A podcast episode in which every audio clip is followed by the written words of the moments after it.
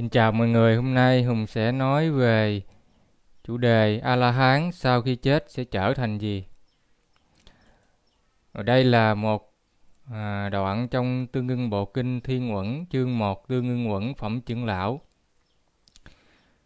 À, mọi người có thể đọc lại phần này, tôn giả Sariputta, tức là tôn giả Xá Lợi Phất, hỏi tôn giả Yamaka Hiền giả Yamaka Nếu có người hỏi hiền giả, hiền giả Yamaka, vị tỷ kheo là bậc A-la-hán các lầu hoặc đã đoạn tận sau khi thân hoại mạng chung, vị ấy sẽ trở thành gì? Được hỏi như vậy, hiền giả Yamaka, hiền giả sẽ trả lời như thế nào? Thì tôn giả Yamaka mới trả lời như sau. Này hiền giả, tôi sẽ trả lời, sắc là vô thường này hiền giả, cái gì vô thường là khổ, cái gì khổ là đoạn diệt, là tiêu diệt. Thọ, tưởng, các hành, thức là vô thường này hiền giả. Cái gì vô thường là khổ, cái gì khổ là đoạn diệt, là tiêu diệt. Được hỏi như vậy. Này hiền giả, tôi sẽ trả lời như vậy. Thì tại sao à, người ta hỏi vị a la hán sau khi chết sẽ trở thành gì mà à, tôn giả Yamaka lại trả lời như vậy? Rồi sau khi trả lời như vậy thì à, tôn giả xá lợi phất à, đã chấp nhận câu trả lời này bằng cách nói lành thay lành thay hiền giả Yamaka hiền giả Yamaka.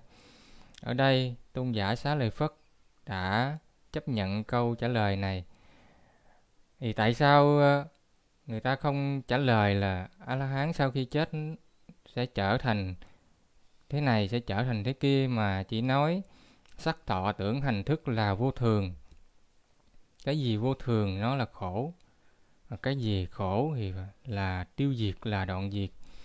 Ở đây, đức phật là người thấy rõ, biết rõ là người liễu chi biết rõ, thấy rõ, sắc thọ tưởng hành thức này là vô thường. Cho nên ngài quán đoạn diệt cái năm thủ ẩn này. Đối với đức phật, năm thủ ẩn này ngài hiểu rõ nó là vô thường, do nó là vô thường. Cho nên nó là khổ, do nó là khổ, cho nên đức phật xem đó không phải là của tôi. Sắc thọ tưởng hành thức này không phải của tôi thì chỉ có một người nào mà quán như vậy, biết như vậy, hiểu rõ như vậy, chỉ có một người tu tập, biết rõ năm thủ ẩn này là vô thường, là khổ, là không phải của tôi, thì mới biết được, thì mới thấy được là vị a la hán sau khi chết đi sẽ trở thành gì. Chứ không thể người ta không thể mô tả, diễn tả cho cái người mà chưa tha, chưa thấy sắc thọ tưởng, hành thức chưa thấy cái thân này là vô thường, chưa thấy thân này là khổ, chưa thấy cái thân này là không phải của tôi. Người ta không thể mô tả cho họ biết được, mà người ta chỉ có thôi, thể nói lên như thế này thôi. Thì người này muốn biết được, muốn hiểu được, muốn thấy được, thì hãy quán, hãy quan sát hãy tu tập. Hãy tránh tư duy, suy nghĩ về sự vô thường của cái thân này. Sắc tọ sắc thọ tưởng hành thức, nó là cái năm quẩn cấu tạo thành cái thân này.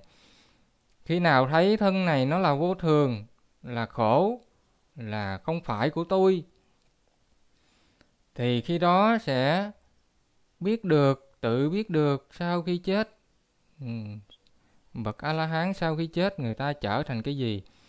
Chứ không thể mô tả cho cái người mà chưa thấy được năm thủ ẩn này là vô thường, chưa thấy được cái thân này là vô thường. Không thể mô tả cho họ biết được bậc a la hán sau khi chết sẽ trở thành cái gì. Cũng giống như một người miền nam mô tả cái cái vị ngon của trái sầu riêng cho cái người miền bắc nghe cho cái cái người miền Bắc chưa từng ăn trái sầu riêng nghe. Họ mô tả cái trái sầu riêng đó rất là ngon, rất là thơm. Hùng ở miền nam, hùng ăn sầu riêng thấy ngon, thơm.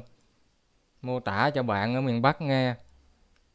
Thấy cái bạn miền bắc có biết cái gì đâu? Nè, tưởng là ngon là thơm lắm, không. Ngay vô lấy trái sầu riêng ăn thúi quắc. Ói luôn, không ăn được. Thì mình không không thể mô tả cho một người họ chưa ăn, họ chưa ăn, họ chưa nếm được cái đó, cái vị ngon đó. Khi nào họ tự ăn, tự nếm được cái vị ngon đó, họ tự biết được. Cũng như vậy, một người chưa thấy sắc là vô thường, chưa thấy thọ tưởng, hành thức là vô thường, chưa thấy cái thân này nó là vô thường, là khổ, là không phải của tôi, thì không thể mô tả cho người đó biết được chỉ trừ khi tu tập quán sát, thân này là vô thường, thân này là khổ, thân này là không phải của tôi, thì khi thấy rõ cái điều đó thì sẽ tự biết được, không cần phải hỏi ai nữa. Cho nên, hãy tu tập. Những thứ này nó không không cần thiết, chúng ta phải hỏi, chúng ta tu tập đến khi chúng ta thấu hiểu bộ não chúng ta hiểu được biết được thì tự nó biết tự nó thấy. Giống như sắc thọ tưởng hành thức này cái thân này nó là vô thường.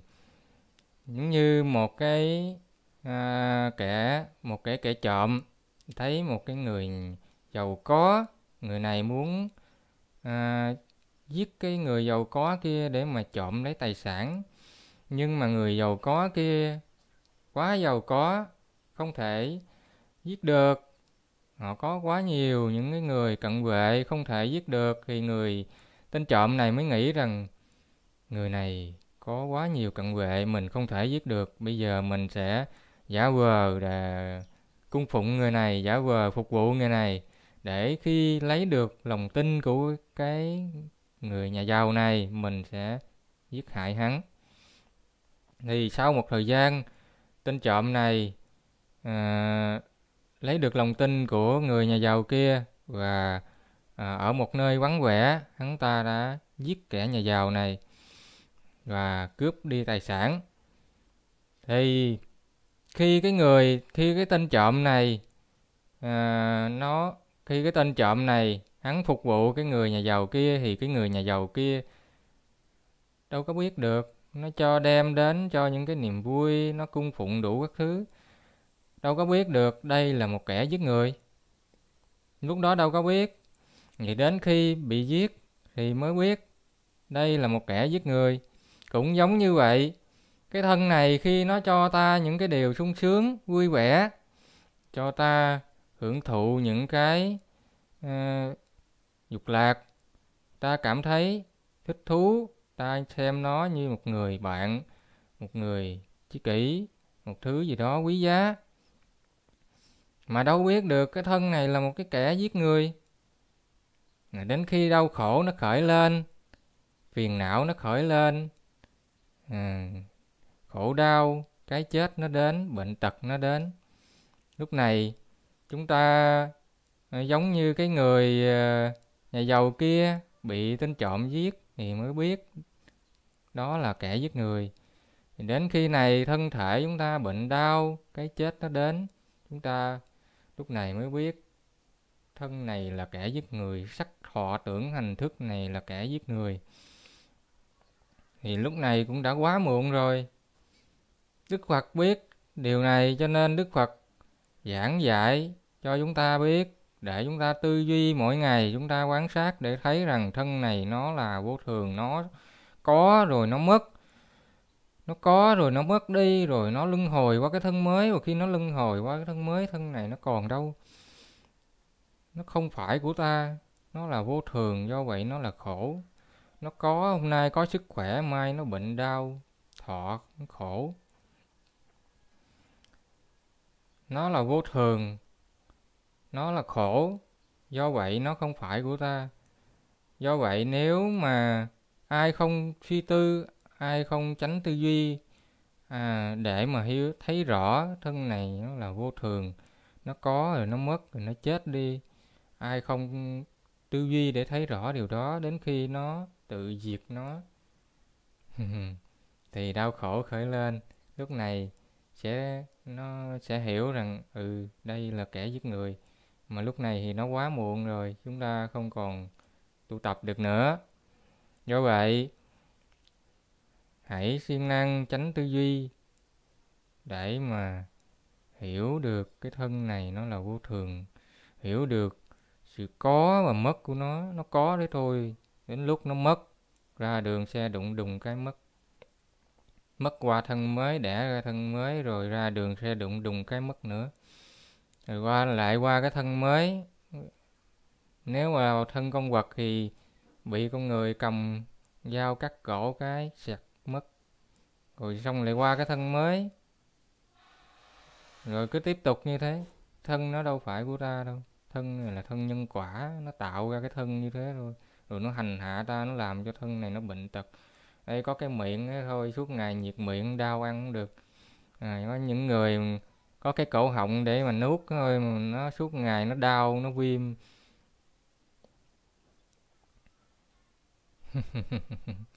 Thân này nó không phải là cái điều tốt lành gì cả. Nó chỉ sinh ra rồi nó mất đi như thế thôi. Nó tự diệt nó. Nó là vô thường là khổ không phải của ta. Do vậy hãy siêng năng tư duy để thấu hiểu điều này. À, để tâm mình được giải thoát thanh thản, an lạc, vô sự. Xin chào mọi người.